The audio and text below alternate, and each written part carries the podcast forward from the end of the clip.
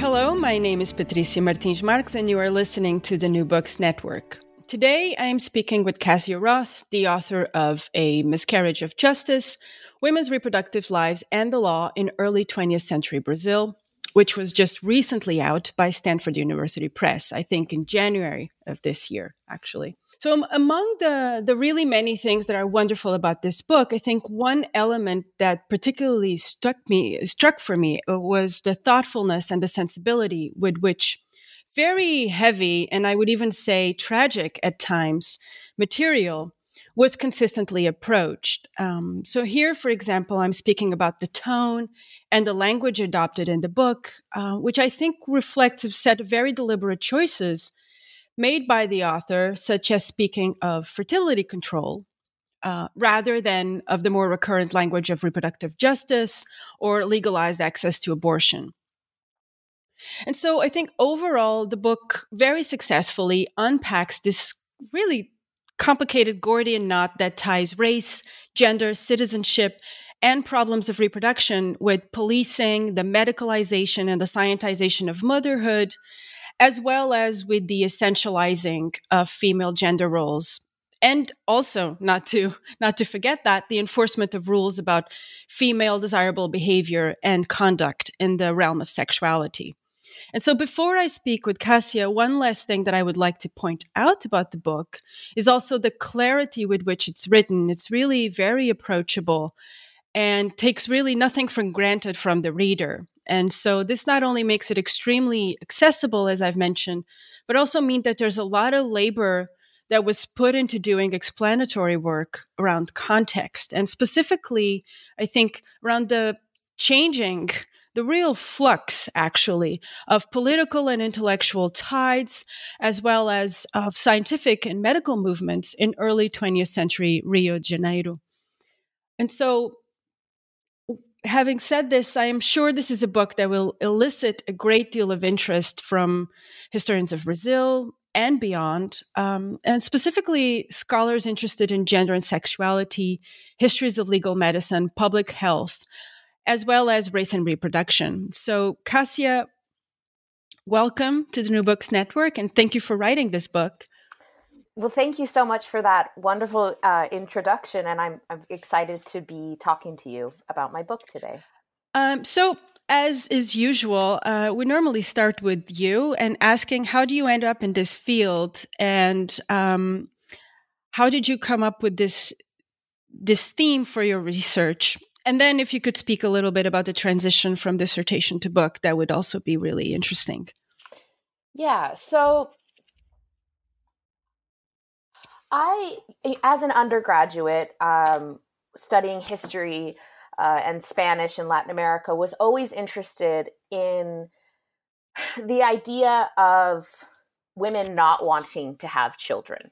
Um, and as I uh, as I dove into women and gender studies as an undergrad, that sort of idea, uh, which coalesced around the topic of abortion, um, stuck with me. And when I went to grad school, I think one of the things that I was uh, really searching for in books about population policies or reproductive rights uh, were women's experiences. That th- those were not really a central part of these larger histories about, let's say, the criminalization of abortion in Latin America. And that's what I wanted to focus on. Um, and as we often do, I just, you know, I, I went into the archive and I came upon a trove of documents um, in Rio de Janeiro, police investigations and court cases about uh, women's reproductive lives, not only abortion and infanticide, but also childbirth, miscarriage, stillbirth, um, and I realized that these legal documents were exactly what I needed to center women's experiences, both in a medical sense, a legal sense, a personal, emotional sense. Um, and so I was really, I, I just went from from there. Um, in relation to the transition from dissertation to book, um, I was lucky and privileged enough to do almost two years of archival research while I was in graduate school, two years uninterrupted. Um, and I did way way too much research that I wasn't able to include in the dissertation. That's a familiar problem, right? exactly right. Um, and so a lot of the transition from dissertation to book was going back to that research that I had already done, but not really processed or analyzed. Mm-hmm. Um, and also reframing. I mean, this is often what happens when you go from dissertation to book, but reframing it from uh, telling a story only to Brazilianists to telling a story to yeah. Mm-hmm. historians mm-hmm. of gender, medicine, the law. I was really interested in this book um, transcending the Latin Americanist divide, right? Yeah. And mm-hmm. and inserting itself in debates in the history of medicine, the history of legal studies, um, gender sexuality. And while the kernel of that was in the dissertation, the framing was not. Mm-hmm. Um, and then the last thing I'll just say as, as a piece of advice is that um, my uh, advisor always told me, you know, the book manuscript just has to be good enough to not be rejected sight unseen. and so that's what I did. It had to be good enough. I didn't agonize over everything. And mm-hmm. I really looked at the readers' reports and the revision um, as a as a process. You know, the book doesn't have to be perfect um, from the get go. It it gets better and better over time. I I have to say I think you really accomplished that. I think the book is very readable if you're not a Brazilianist and if you know nothing about the transition from um, empire to republic to the Vargas period and the dictatorship. And you, you really guide people through the hand about the stakes of each different political regime and the changes. So I think that you did, you accomplished that really successfully.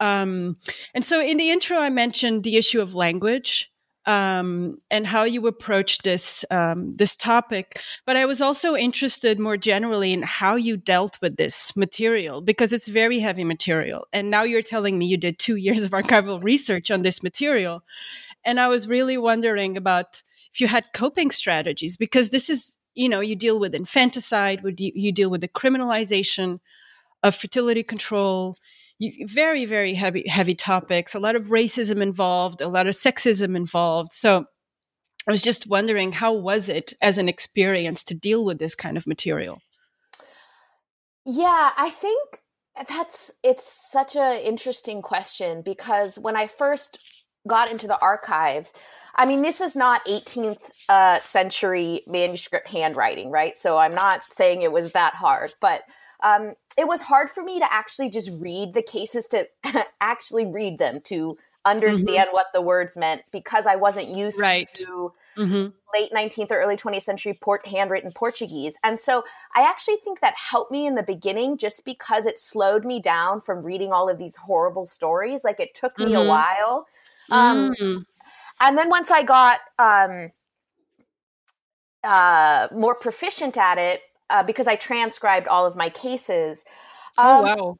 Yeah, I I have to say, I uh, one of my students, um, I I had my graduate students read the manuscript so that they could give me some feedback before I went into copy edits. And um, one of my graduate students, I, I told my students, they asked me somewhat of the same question: How do you read these cases of women dying from abortions or murdering their newborn infants? Um, and I I said, well, it's it's really made me it made me angry to read these cases. I said it made me more of an angry feminist because of the injustice that mm-hmm. most of these that these women faced, um, and the really lack of choices and and the the the constraints on their decision making um, was hard to read again and again. In addition mm-hmm. to physical and emotional pain, right? Um, and so I think a coping strategy I think what what came out of that was this focus on women's experiences and lives, you know, that mm-hmm. I had somewhat of a duty to center those experiences and write them um not from a judgmental point of view, but trying to understand why women chose, you know, within the idea of constrained choice, that choice is not a free um, option, but why they did certain things rather than judging them for doing one thing or not another. Mm-hmm. Um, and so I think really by writing their stories, it allowed me to sort of work through them as well.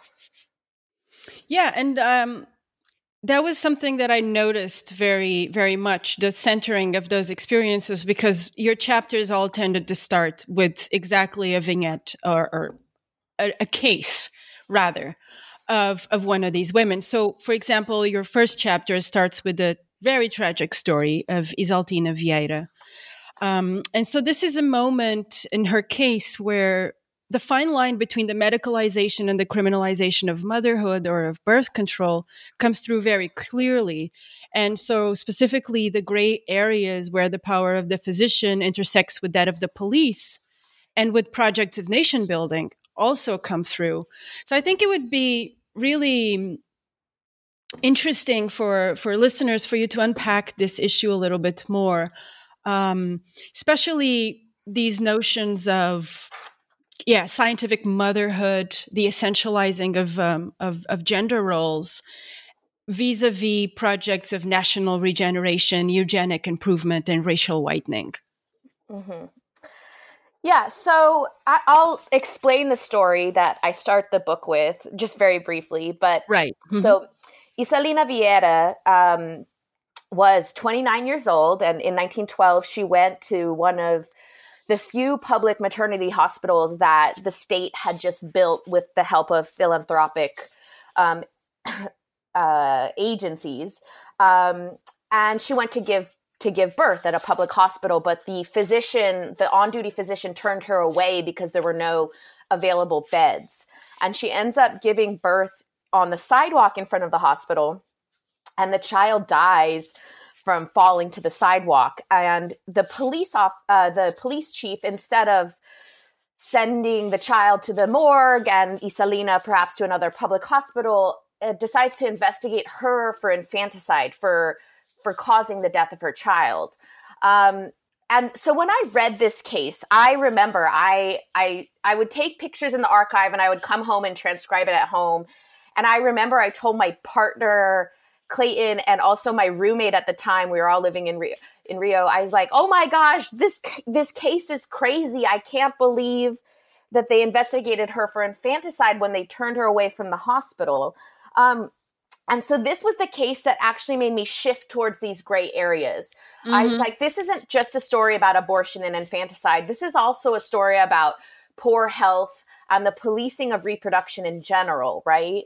Um, so this idea of why the, the police officer would investigate Isalina Vieira for infanticide rather than help her out was sort of a guiding principle.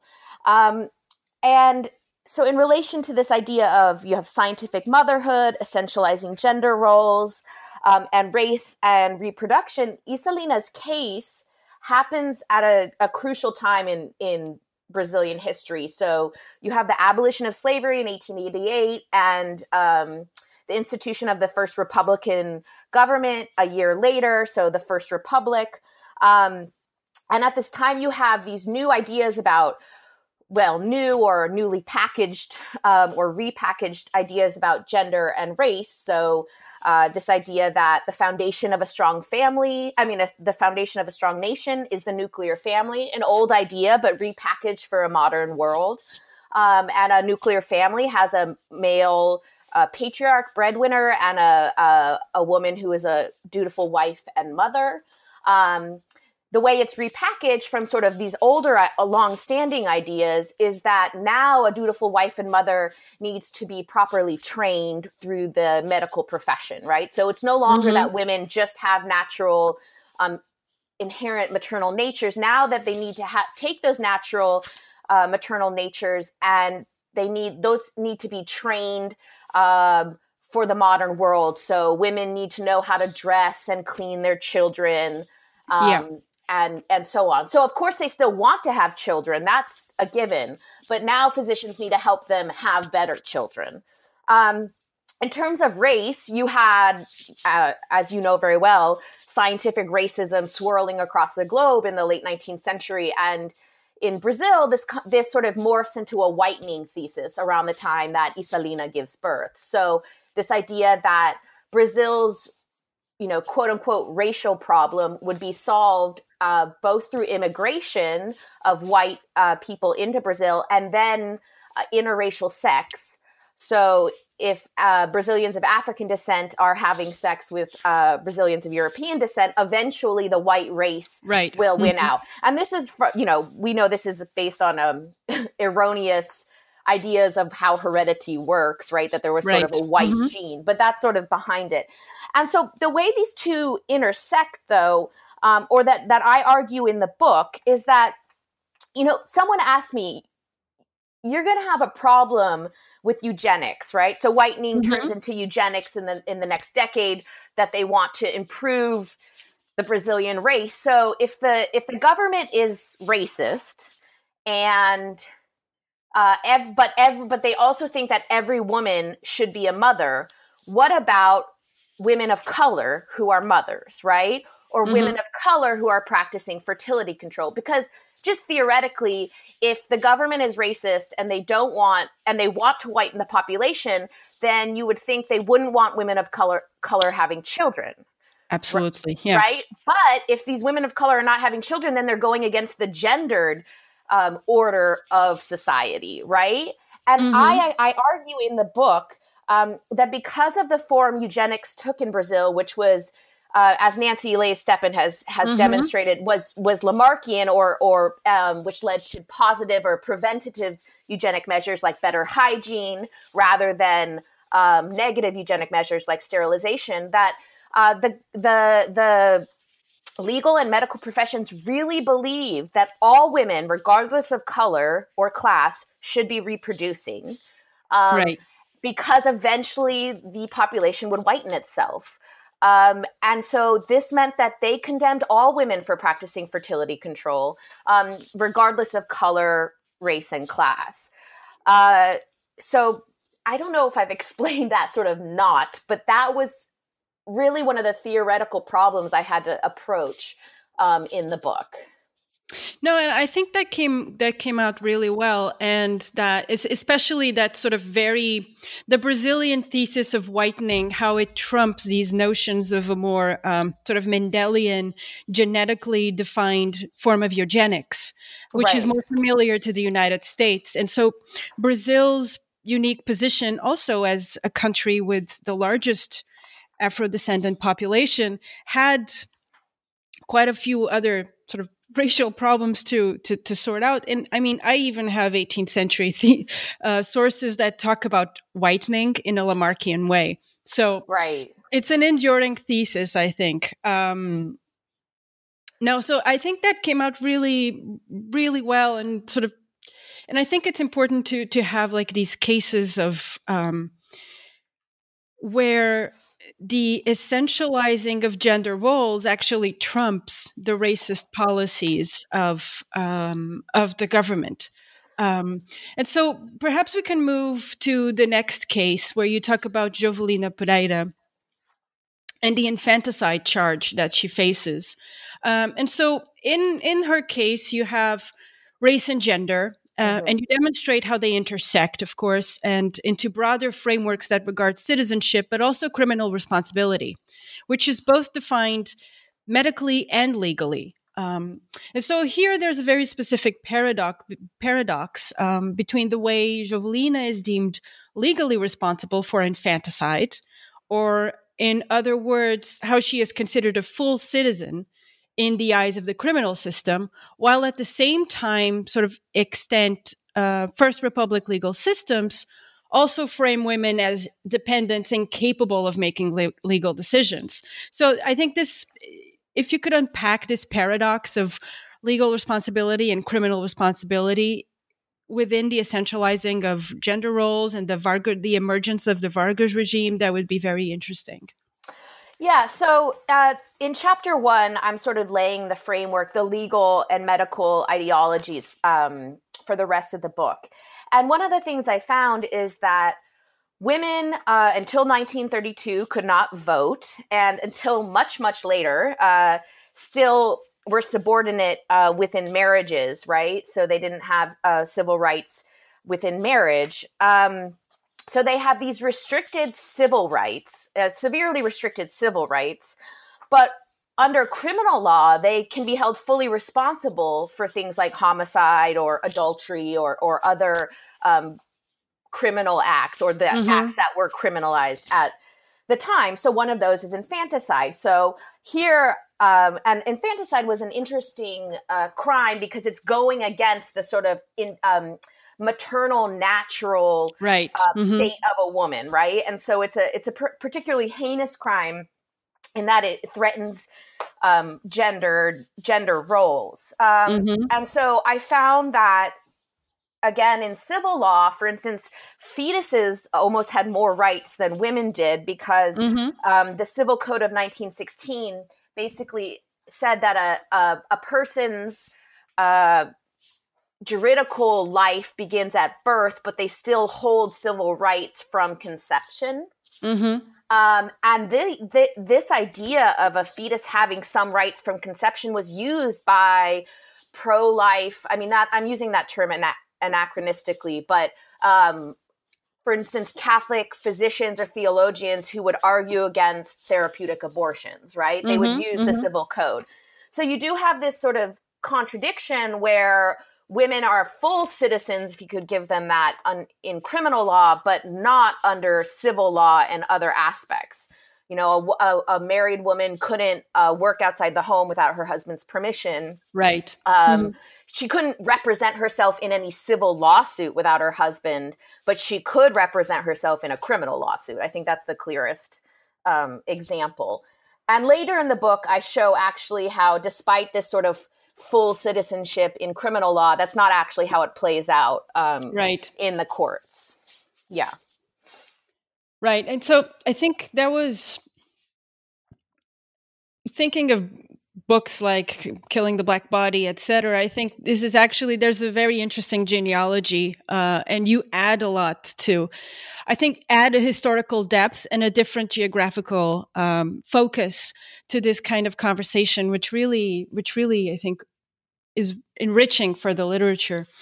And so if we can move to the to the next um, chapter, I actually could you actually debate this issue of uh, infanticide versus abortion because it seems to be an enduring problem throughout the book. Uh, in particular for the police and all the all the physicians and everyone who's intervening in sort of i would say the surveillance of the of the female body yeah. Do you mean they couldn't differentiate between abortion and infanticide, or they?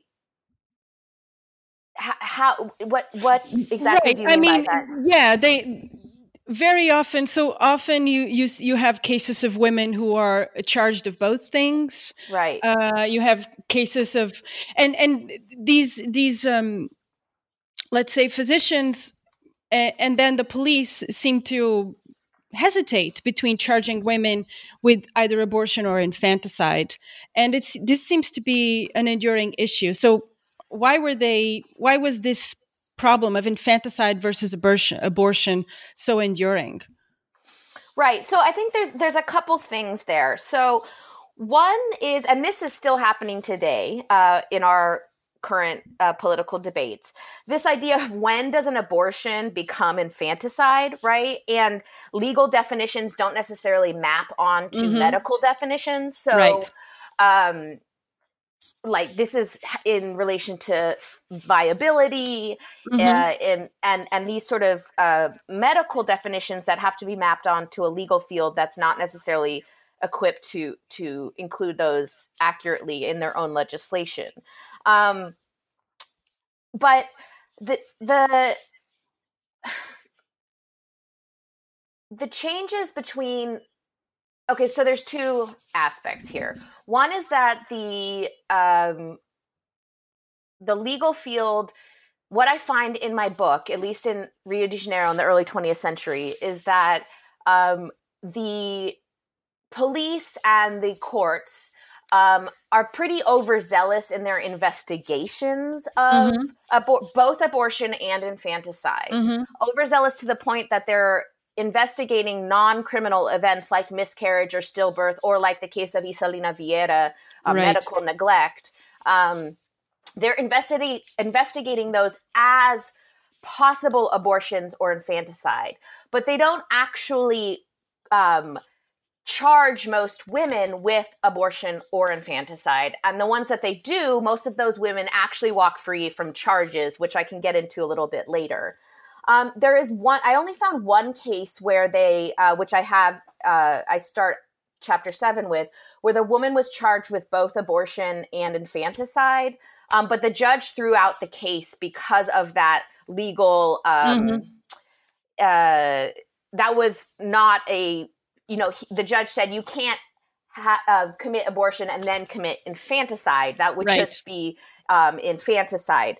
So, you know, a lot of the the these issues were not just occurring in Brazil, whether it was abortion mm-hmm. or infanticide, um, but a lot of it had to do with sort of figuring out um, when there should figuring out in a period when there's not the medical technologies to pinpoint viability to pinpoint mm-hmm. these sort of aspects of fetal development to figure out when legally they could change the definition from abortion um, to infanticide. And this is happening, you know, Brazilian jurists and physicians are reading and writing about European and American debates as well. So these sort of debates right. are, are going across the globe.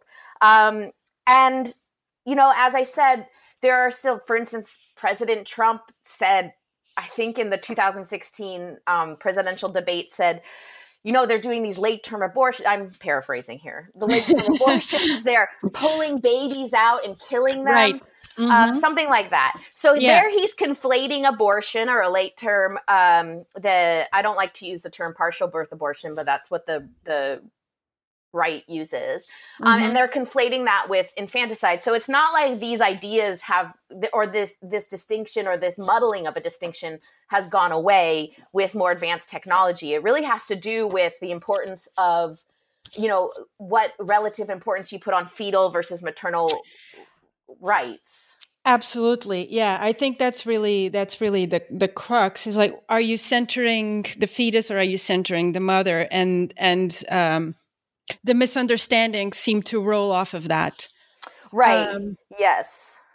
So uh, maybe moving to chapter three, uh, where you talk about the first, the foundation of the first maternity hospital in 1933 in Rio de Janeiro.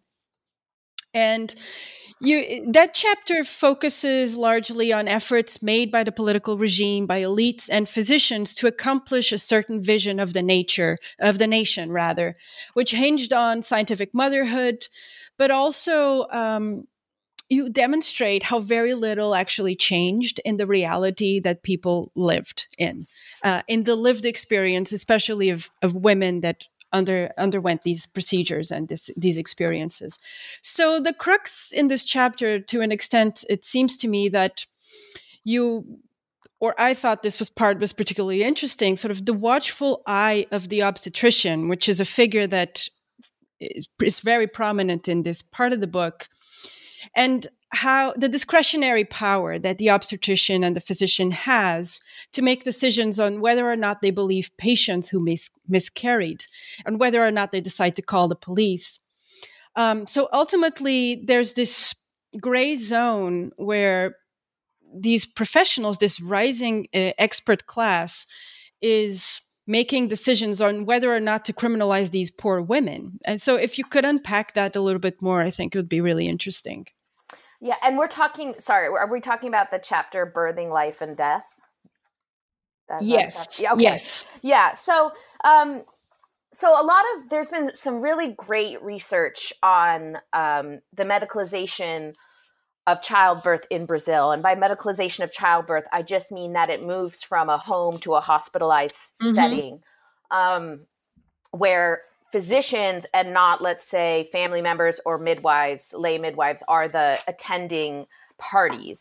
Um, but there, I, I felt like with some research, there was a lot of, well, in the early to mid 20th century, childbirth moved from the home to the hospital, but that's sort of a broad range. And mm-hmm. I found from my research that yes, there was great efforts on the part of um, philanthropic um, organizations and government to to hospitalize childbirth.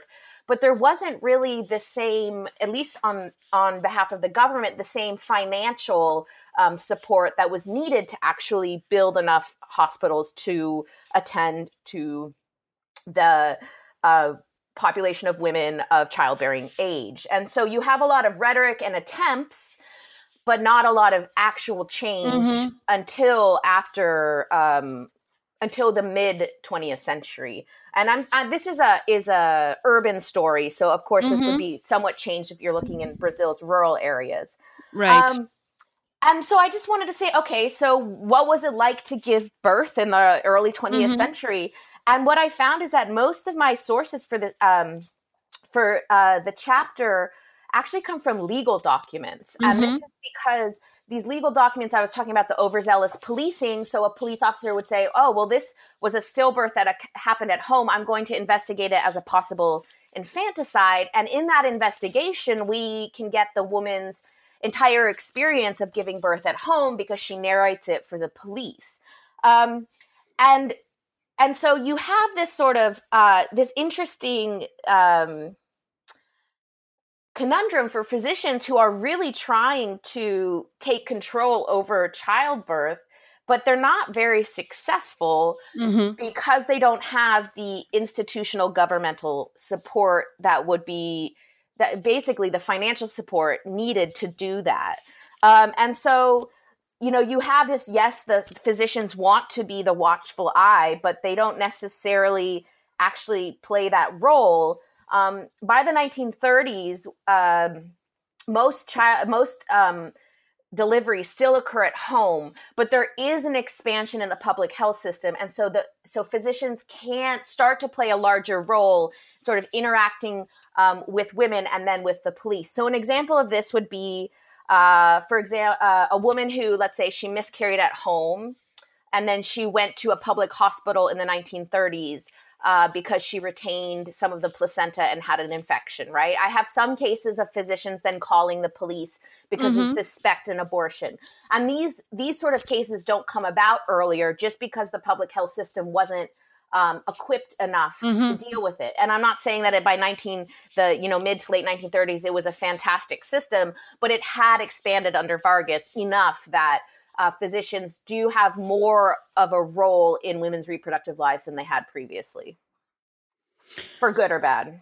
Yeah, for good or bad. But uh, to me, it was very interesting to see this intersection of uh, police vigilance to an extent and medical vigilance and how they they overlap so strongly. I think that I this was a point I, I, taught a history of public health class this summer and i was trying to make this point and i really wished i had this book because i think this book really brings this topic and really brings these two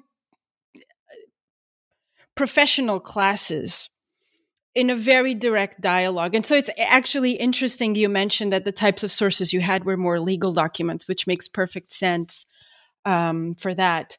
Um, and so perhaps we moving to the next chapter on the plague of criminal abortions. Um, here you have you start with this National Academy of Medicine report and uh, this um, committee that they formed, and where they talk about criminal abortions as an epidemic and a very pressing biosocial problem in Brazil uh, a problem that was according i think i think this was the language of the document if i'm not mistaken. Yes, it was yes. a it was a infecting brazilian society. Um, i love these metaphors so they're very uh, flowery i guess. Yeah they they are. Um, it's very 18th century. It's like you, i deal with a lot of this in my work. Um, so here you also tell us a little bit and you start with maria vieira da silva and her death from an illegal abortion and I think you reflect very beautifully uh, and with great sensibility on the notion of this biosocial problem. So you sort of you turn this how the National Academy of Medicine defined a biosocial problem, um, criminal abortion as a biosocial problem. You sort of turn it on its head, um, and you, you redefine this idea of biosocial problem. So I'd like you to un- unpack that idea a little bit more, but also perhaps speak more about the increased medicalization of the nuclear family. uh, in Brazil and how that was seen as a sort of this manifestation of um, a physical manifestation uh, of um,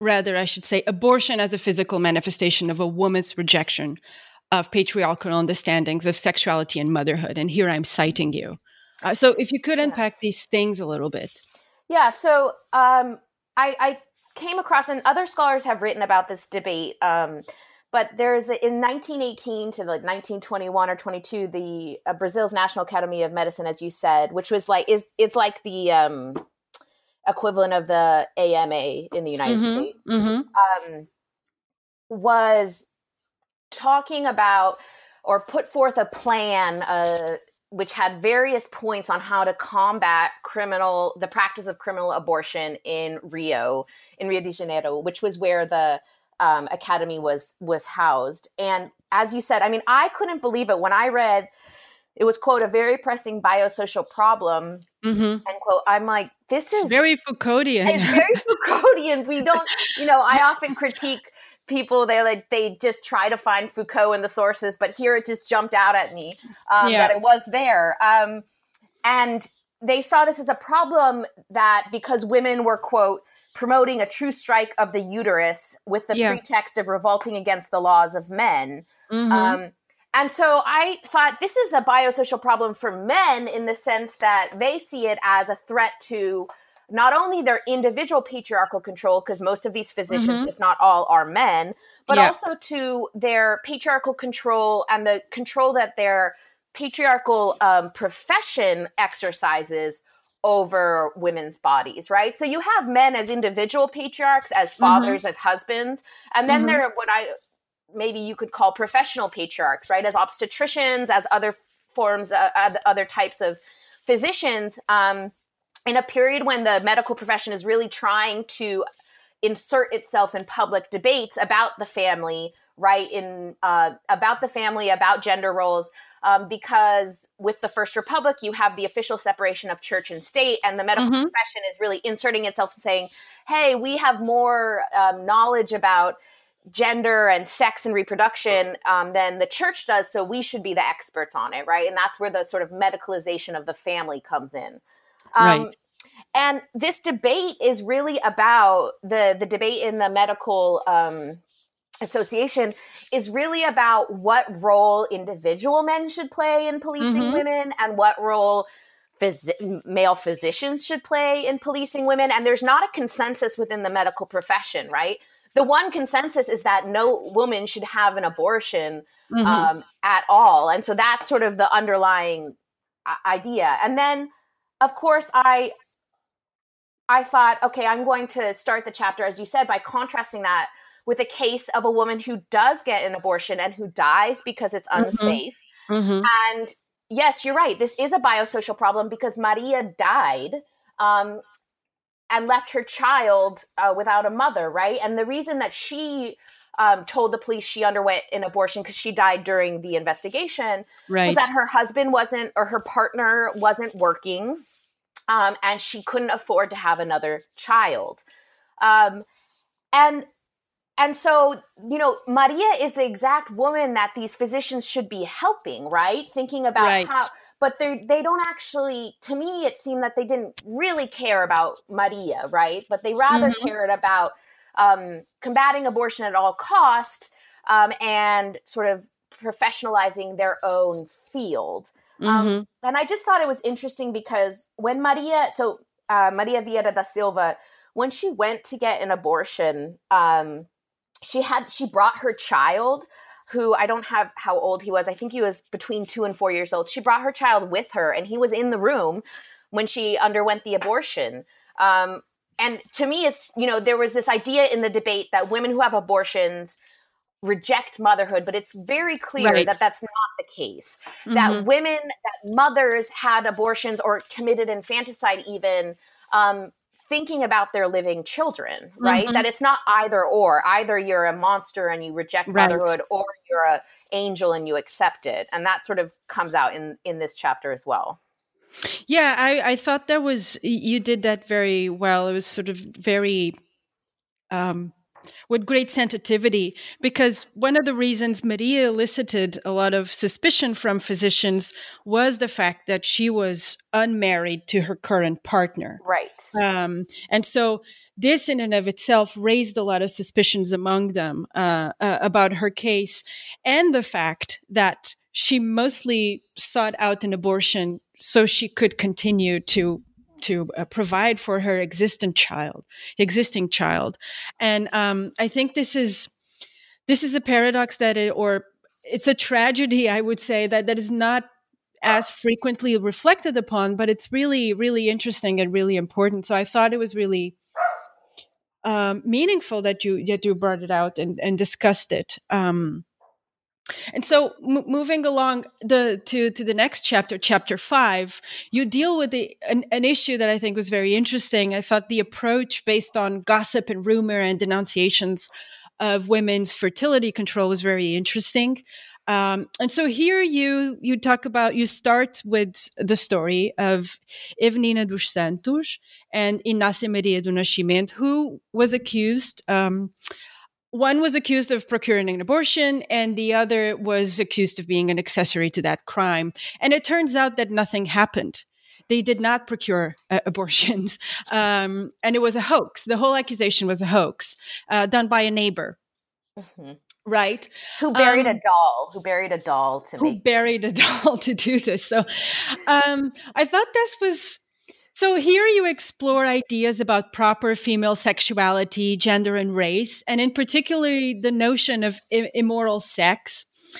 Uh, and you also I- explain and unpack accusation of fertility control uh, and how they are revealed by how they're not actually a top-down imposition but how they're so you even use Gramsci's hegemony, if I'm not confusing yeah. chapters, but you use that notion of hegemony to, to say that actually people were from the a common social class were surveilling each other on this, on on on what proper moral conduct and behavior for women was. So if you could unpack this a little bit more as well, the notion of of, of gossip and and this notion of um, a disciplinary rhetoric within the same social class? Yeah, so you know, I did not start this project um, thinking I would write a chapter on gossip and denunciation. uh, I didn't, but in reading my sources, I I, I coded each case uh, with keywords so I could look them up easily. Mm-hmm, mm-hmm. And I realized as I was coding, I'm like, there's so much gossip, there's denunciation. This has to be there is something going on um, right. with this. And so it made me step back and look at that. Um, and this idea that, you know, women, men and women of the same social class, um, of the same skin color, uh, were denouncing or gossiping on each other for, oh, that woman over there had an abortion, or that woman over there has had sex with various men of different races um, it made mm-hmm. me think about this. And I, I, think about this a lot today. So it happens all the time if we want to think about it, right? So, oh, yeah, uh, absolutely. So, okay. So, you know, I teach at a large public university in the South with fraternities and sororities, and I have overheard conversations of um, women in it's not just in sororities, but I'm going to use that as an example saying, well, she is such a slut, excuse my language, you know, she's had sex with too many people, blah, blah, blah. And there's that same thing. You have a same social gender identity, mm-hmm. but you're making judgments on someone else. Um, right. And that to me is just human. It's interesting in human nature. And I'm not excluding myself from having participated, not necessarily in that conversation, but in, you know, these sort of conversations as we're growing mm-hmm. up.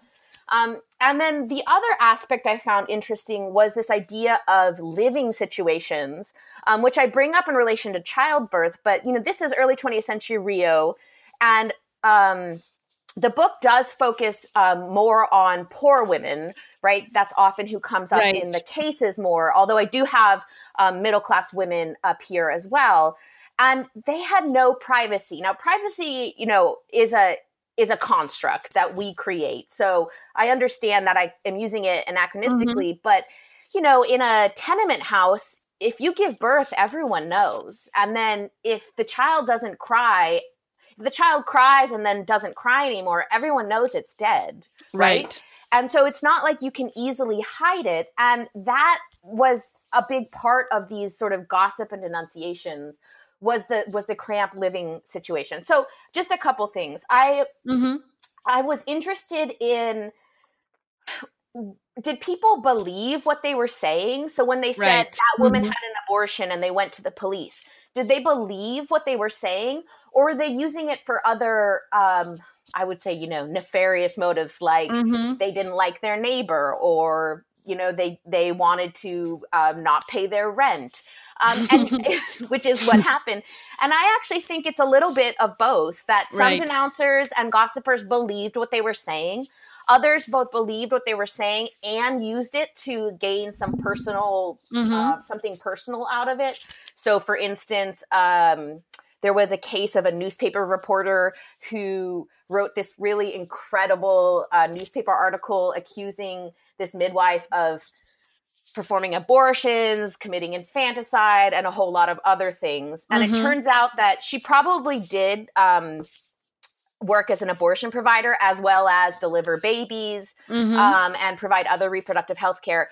But what the underlying issue was that she was the journalist's landlord, landlady, land oh, person. Yeah, yeah, yeah. And he was, she was trying to evict him because he wasn't paying his rent. And so instead of being evicted, he wrote this newspaper article trying to slander her so that mm-hmm. she wouldn't evict him. So, mm-hmm. you know, on the one hand, what he was saying was somewhat true in the sense that it does appear she was, you know, yeah. she was an abortion provider but the way he said it was completely um, exaggerated, right? So mm-hmm. you have to sort of think about the truth and what's not, and and you know, it's not important that I, I that we I found out what was actually true, mm-hmm. but sort of this interplay of moral boundaries and moral mm-hmm. understandings mm-hmm. of gender, race, sex, uh, and also just the realities of living, you know, in a being poor in the in the early 20th century and using these sort of gossip to to to get ahead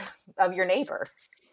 Yeah um i think this actually is just human experience and pettiness and there's a lot compli- of pettiness yes. complicated human relationships and uh, sketchy people. Right.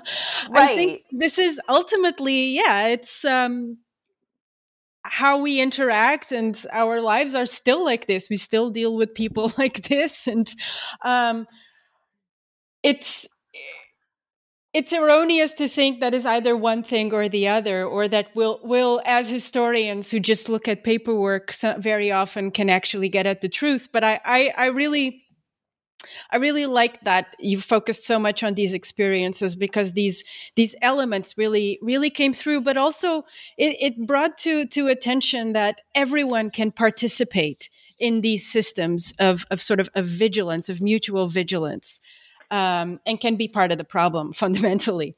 Right. Um, I, I just think back to when I was in high school and like the horrible things I said about other girls to sort of ingratiate myself with a one social group or not with another and right. I was mm-hmm. participating in patriarchy right? We all right you know, absolutely yeah and it's and, more ubiquitous than we realize. Right and that we're all part of it and mm-hmm. and you know it i think it comes out clear with these abortion denunciations but you can find it in many other aspects of our lives as well so.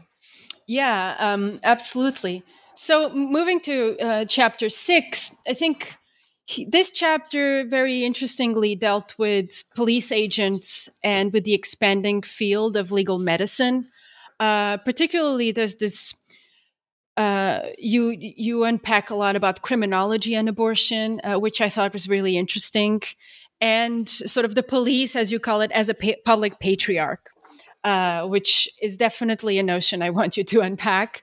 Um, but I think one thing that became very very apparent and was very well um, dealt with very with sensibility in this chapter was this persistent violation of bodily integrity through pelvic exams for no reason at all. And talking about you know a problem that still exists today. This is mm-hmm. uh, absolutely still ubiquitous. So here this chapter you start with the case of anita rodriguez and the death of her child two days after birth. Um, and even while it was determined that your child was cared for before death, her mar- marital status becomes this focus of attention. Um, and so here there's there's race, there's class, there's of course behavior, um, but you also in it you des- you describe how police precincts act as these triage centers, um, and even while they by the end of the chapter you describe how at the towards the end of the Vargas, Vargas era um, this role of the police as triage center diminishes an intrusive policing model had already been created. And so social class and race become these proxies to assess the likelihood of a woman to pursue abortion and infanticide. Um, i'd like you to unpack this was a lot so i'd like you to unpack um, some of these uh, fundamental issues, but I think focusing a lot on legal medicine and criminology and these this sort of the, the the like determining the likelihood so the futuricity that a woman can commit abortion. I think this was a particularly interesting element of the chapter. Yeah so this is this chapter is where the dissertation began. Um, this was the first chapter i wrote obviously in a much different form um, mm-hmm. but the kernels were there. And as I was reading these my sources, these uh, police investigations and court cases, but mainly the police investigations, I um, I kept coming across investigations, as I've said before, that were not criminal and they were deemed non-criminal at the end. Um, so they, you know, they never went to trial. And I was thinking, well, why why is the police even looking at these cases? Doesn't isn't this something that right a hospital should be dealing with or the public health official or the morgue right and so it took a lot of research into the structure of the police um, with the help of scholars um, like Marcos Bretas, Amy Chazkel, um, Olivia Maria da Cunha, right, who mm-hmm. have worked on the police. Uh, and what I found is that actually, until more or less until the Vargas era, um, the Rio de Janeiro police we're sort of arbiters of both criminal investigations um, and uh, civil state issues like admittance to public hospitals, um, access to burial services in municipal mm-hmm, cemeteries, mm-hmm. Um, the orphanages. The, the police mediated access to all of those things. So, what yeah. you had then is that if you had money, you could bypass the police and pay for your own burial or Mm-hmm. Um, have a physician sign a death certificate. But if you were a poor woman of color, and let's say you have a stillbirth or a miscarriage at home, right. and you need help with the burial um, or the paperwork, you had to go to the police. And then mm-hmm. the police decided whether they would either criminally investigate you or just, mm-hmm. you know, sign the form that you needed to then go to the cemetery. I mean, for any of us who have lived in Brazil or other France, whatever other bureaucratic country you want to. You understand the importance of signed paperwork and how difficult it can be to get that. So magnify that by a, a thousand because you've just given birth and your child is dead, right? Um, so I had to tease out the the the actual institutional administrative role of the mm-hmm. police to understand why they were investigating so many non-criminal reproductive events like a miscarriage or a stillbirth um, as possible crimes. Right. Um, and so that's so so that's how that intrusive model as you said started right? Because they had this sort of dual mandate of criminal um, enforcers or crime um, and this sort of administrative mandate of mm-hmm. p- paperwork. Um, and with that administrative mandate it's actually the administrative mandate that um, allows them to become more intrusive rather than necessarily the criminal mandate um, the administrative mandate obviously is put into the criminal mandate, but without that, they wouldn't have had they wouldn't have been in contact with women uh, who had miscarried, for example. Um, and so that's where I see the police as as public patriarch, as right as you said, because it's police officers um, and po- and particularly police um, the the police chief of any specific precinct was a delegado. Mm-hmm. Now, and he was trained in law. He had a law degree. Mm-hmm. Um, he was not trained in medicine. So, but he decided who whether to criminally investigate or to administer the um, necessary paperwork. And so he is drawing on, yes, his legal training, but also, I firmly argue, his subjective understandings of who practices fertility control or not. And in a society that is racist and sexist, um, obviously there was this idea that poor women, poor women of color, would practice fertility control at higher rates. Um, mm-hmm. That's yeah, right. And so that's how that sort of public patriarch comes out.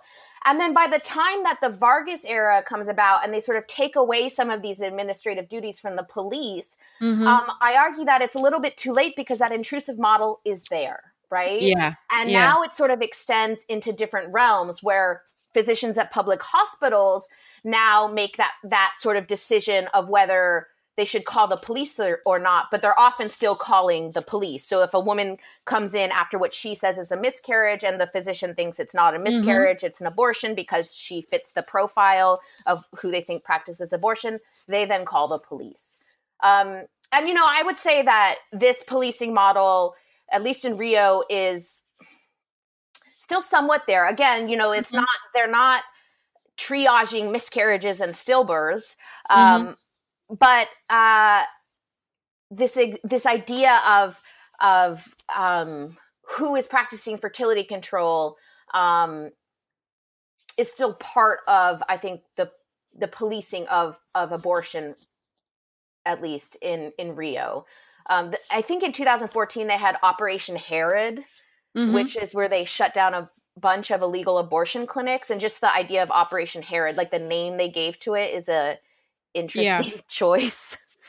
Um, I think it's you know it it really unpacks and demonstrates the discretionary power these professions had and yes. how interconnected that they were and how um, being believed was was such a subjective and ad hoc reality for many women which was highly correlated with their socioeconomic and their racial status on the respectability that they that they projected to to to the physician or the police. So i think these this is i think one of the most uh, critical problems um, still today is so much the the power exactly that these professions have um, and how you're deemed to be a risk citizen or a, citizen that will misbehave um, based on a lot of those uh, a lot of those proxies that are racialized that are gendered um, etc um, so moving to the last chapter and I, we're going to return a little bit to something you already alluded to in the introduction i think in the first or second question but um, you start with the case of Maria de Jesus, who is sort of had has is a case with gruesome and tragic details. Um, and here you continue to explore the conflation by the police between abortion and infanticide. And you explore the contradictions in jurisprudence, particularly between the more universalist framework of the 1890s legal framework and a more positivist and idiosyncratic way of understanding abortion and infanticide. And so, positive, positivist in this sense is, matters because it's not about this universalist framework anymore of a crime is um, equal to, to everyone. For the positivist, the circumstances leading up to the crime were actually much more important than the crime itself. So part of the solution to this to this paradox between universalism and positivism that you encounter in the law uh, was medical, and namely was the deployment of medical ideas about postpartum hysteria. Um, and arguing particularly that women you. who practiced fertility control were irrational. Uh, so if you could, you already alluded to to these women who actually committed these crimes or charged with these crimes, but very often got a, got away with it, quote unquote. um, if you could unpack that more uh, and sort of uh, explain how postpartum madness was used and deployed uh, by these often seen as dishonorable women to regain then their honor, I think that would be really interesting. Yeah. So um, you you in the in this introduction to this question you talk about so the 1890 penal code which is the criminal legislation um, that sort of was in um, I can only think of the word in Portuguese, but that that mm-hmm. was in place um, throughout the period the book focuses on um, was passed as a sort of um, of, of uh, this universalist understanding of that a crime is a is a crime regardless of the person mm-hmm. who pra- who practices it. But in the in the 1890s, um, the legal profession in Rio de Janeiro was positivist in nature, in which it mm-hmm. saw the need to individualize crimes and sentencing um, based on the person who was practicing it.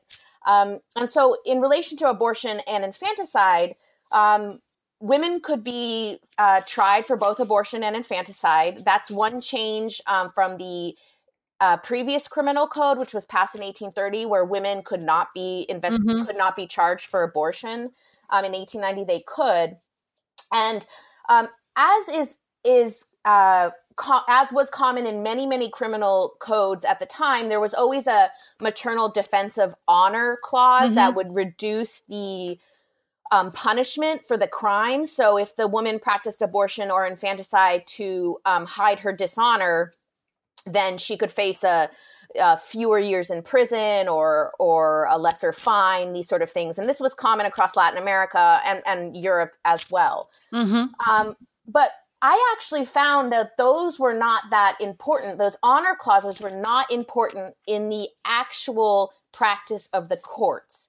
And I think that the this defensive honor clause um, in scholarship, at least in in Brazil, has has sort of functioned as a way to not look at how how cases played out um, on the ground. And what I found was um, that most women, well, one, the Rio de Janeiro court system was understaffed and overworked, and mm-hmm. um, half of all court cases were actually closed, more or less half were closed due to bureaucratic delays that led to statute of limitations. So, and this is common for many crimes, right? But of the court cases that actually make it to trial, um, in infanticide, most women were either found not guilty or they were found guilty but acting in a state of temporary insanity, which mm-hmm. was um, defined as postpartum, temporary postpartum madness, and thus acquitted of the crime. So the maternal clauses were really not very relevant in the sentencing practices. Um, abortion is a little bit different because most women are actually not prosecuted for abortion. The state mm-hmm. decides to go after abortion providers, um, which is also very common today in Brazil. Uh, so this mm-hmm. this continues, um, and so there was this this sort of lesser known legal tenet of um, impermanent states of insanity, right? Which is is somewhat like the insanity plea, but not not really because it's all about the impermanence of it. Right. Um, that that women are acquitted, and so yes, then they walk free from charges. But I argue that the the act what's actually going on in and this is getting back to what I started mm-hmm. um, what the when we started the conversation about um, women had criminal had full citizenship in the criminal courts but no citizenship in the civil courts mm-hmm. well actually in the criminal courts um, by saying that women were irrational and um, in moments of temporary insanity when they uh, you know committed infanticide it's actually further infantilizing women in the courts mm-hmm. that they they're not facing full criminal responsibility and while this is good for women right they don't go to prison, it's ultimately, I say, bad for the larger understanding of women's rights in Brazilian society because it's saying that no woman in her right mind would um, practice fertility control. And so these women can't hold full responsibility, right? Right. Uh, so there's this essentialist reading of women's natures and instincts as essentially maternal. Right. And by so, which, right. yeah, by which fertility control is just inherently irrational. Right. And I mean, I have to say, one of the things I, I, I struggled with is that, the, especially or only with the infanticide cases, some of these cases are very troubling to read, mm-hmm. where women are decapitating their their their newborn yeah. infants, they're stabbing them in the neck. Um, they are not easy cases to read, and so I'm not saying that um, and there has been some literature, and I don't want to, you know, read current social science or medical literature back in time, mm-hmm. but there has been some literature where um, women who commit infanticide are more likely to be give birth alone, to have denied their pregnancies, um, and which is often the case for a lot of, of the women I have. And yeah, and and that they aren't necessarily thinking clearly when they're committing infanticide, right? That's fine, but that doesn't mean that the overarching desire to not have that child is irrational, if that makes sense, right? Yeah, yeah. So. Uh, I think reproductive con- reproductive autonomy does not necessarily condone these crimes. Right. Exactly. Right. Um, you know that that women perhaps were acting, you know, they did horrendous acts, but that doesn't mean that the underlying sentiment of the feeling they couldn't have a child um, was in itself irrational. Exactly. Um, so, Cassie, I've taken a lot of your time now, uh, and we've sort of gone through a lot of the book. Uh, I was wondering if there was something we didn't discuss that you'd like to discuss, and what are you working on now? Um, so I think we discussed um, really most parts of the book that I I wanted to talk about. I guess the one thing I um, would end with about the book is that I um, when I got the index, because I paid someone to do the index, which I would highly recommend if you have the funds. Um, but when I got the index and I look, I was looking through it to make sure everything was okay, and I realized that all of these women whose stories I included, they're all in the index, um, and that to me was sort of, I think, demonstrative of the importance mm-hmm. of including their experiences and their lives in this in this in the telling yeah. of this story rather than just Getulio Vargas and you know yeah yeah um, the physicians who attended them. So I think that's you know something I would end with on that was uh satisfying to me to see that. Um that was and, part of the thoughtfulness I was talking about about well, this book. Yeah, thank you. um but so what am I working on now? So I am working on uh, a new project about um, enslaved women uh, and reproduction uh, in 19th, well, late 18th and early 19th century Brazil. So mm-hmm. um, I'm actually looking at cases uh, where enslaved women are relying on the law of the free womb, which is a Roman precedent, mm-hmm. long mm-hmm. before 1871, which is when Brazil passed its own law of the free womb mm-hmm. um, in relation to um, the abolition of slavery.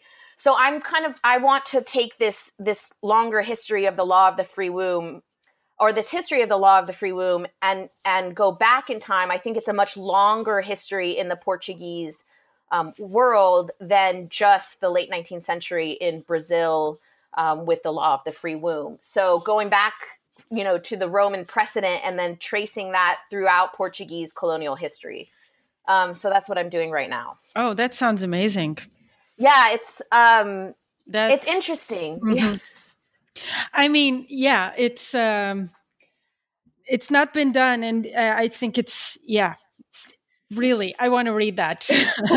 I want to um, see. I want to see results out of that research. I'm really very interested in this. Yeah, and then the other. This is just a side project, but um, and it kind of gets back to the question you asked about how do I how did I cope with reading these stories. Um, I'm writing a piece about how we approach reading about uh, historical pain or reading about pain in historical documents. Mm-hmm. Um, because, you know, uh, a lot of these cases, they're painful. They made me cri- physically cringe when I read yes. them. Mm-hmm. And I actually think that's something that as historians, we need to pay attention to our yeah. own yeah, embodied reactions. So that's a, sort of a side project.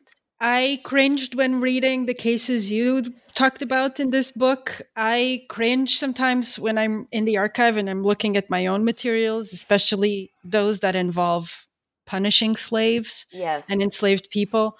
Um, and uh, this is all, partly also where my question came from because I found that uh, I had a a period where I was writing about these cases for about two weeks, and I noticed I was like in a bad mood. I was sort of a bit depressed. Um, and I needed to take breaks in the archive. Mm-hmm. So that's sort of where my, my, I think that's, I think it's a really important sort of for a methods class even for people to think about because we are also impacted by our own uh, material. But so Cassia, thank you, thank you very much for for all of this, and I I really look forward to reading about those two projects that are coming up. Well, thank you so much for uh, reading my book and this great interview. It was lovely to talk to you.